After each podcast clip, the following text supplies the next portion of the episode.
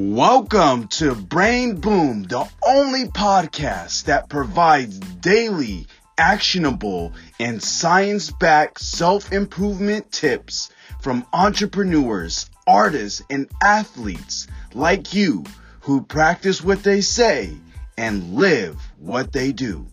Let's start leveling up your life with your host, Matt West. Who is Tony? So Tony Peck, born and raised Bronx, New York. Now grew up from a lower to middle income family.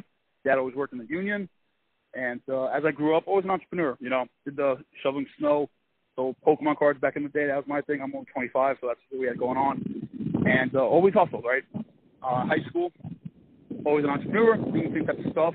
College comes around, didn't know what I wanted to do. I was good at math and science and I decided to go get a degree in mechanical engineering. So while I was in college, I started to really not like engineering. It's very difficult and it's very boring, and I did not want to be stuck in that type of industry. But I said, you know what? I got to figure out what I can do with this and leverage it. So while I was in school, I actually went to school at Manhattan College, which is near New York City. I would hop on the train, and I started smoking cigars. Said, you know what? I want to be like the guys that smoke cigars, right? I want to make money. Got to be around where the money is. So I go into the city. I knew nothing about cigars, and I knew no one at these cigar lounges.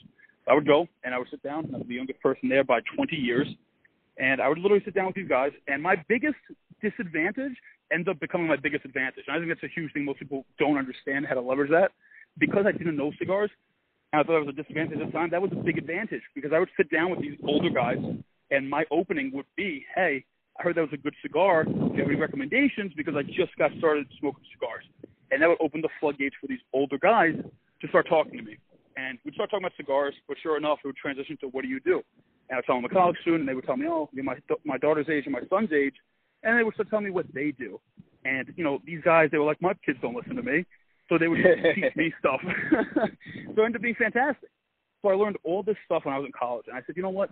When I graduate, I don't want to do this engineering stuff where I'm just a member of this company and I'm an employee and I can't have this lifestyle anymore, right? I love this lifestyle I had in New York City. I, you know, I'm good friends with the Prince of Finland, the owner of Bacardi, you know, Rudy Giuliani, one of Floyd Mayweather's financial advisors, like crazy people. I don't have access to these types of people otherwise, right?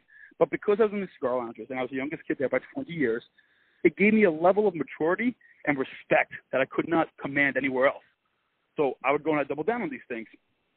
Give my weekends in college, and then right when I graduated, I got a bunch of job offers from these guys. But I said, you know what? If I take a job offer from them, I lose that level of I can have a cigar with them, right? So I turned to the job offers and I said, you know? I got to do something for myself. So I ended up trading penny stocks actually day to day, and I was doing all right. Probably doing as well as I would as an engineer, but I was only trading for like three hours a day. I said I have a lot of time. I got to do something with the fucking time because I was bored. And I said, you know what? Let me start an Instagram page. I made my first Instagram account, called it Ace of Trading, and then started growing it, getting good traction. So this is pretty easy. I'll make another page.